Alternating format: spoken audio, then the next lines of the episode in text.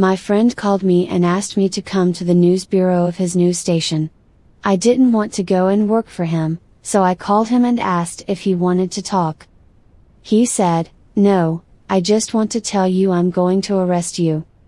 I said, Okay, just to be clear, what did I do wrong? Nothing. I'm just going to take you down. I said, Let me talk to you.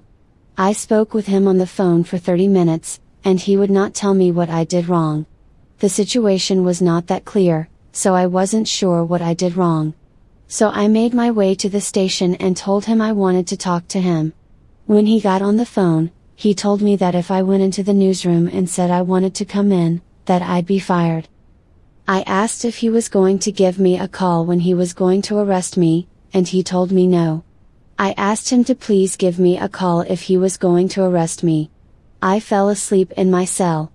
Later that day, I got a call from the news director saying the police had taken me to court, and that I was going to be arrested. I said, I'm in court. Are you going to arrest me? He said, I'm going to.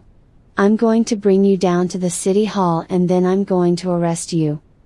When he was going to arrest me, he told me that if I didn't get out of the way, he would shoot me. I couldn't get up. I thought he was going to kill me. I wasn't strong enough. I was arrested at 4 am, handcuffed, with nothing but the clothes on my back and my wallet. My father called me the next morning. He told me to call someone from a bank in Florida, so I called my brother. He told me he was the number one best banker in Florida, so I took his word for it. At the end of the day, the police let me go. They let me go when they saw that I didn't have any money. I called my father and told him I was free, and that I was going to come back to the States. He was very upset. He asked me if I called the FBI.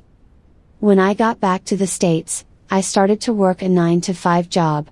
While it was not my dream job, I was happy,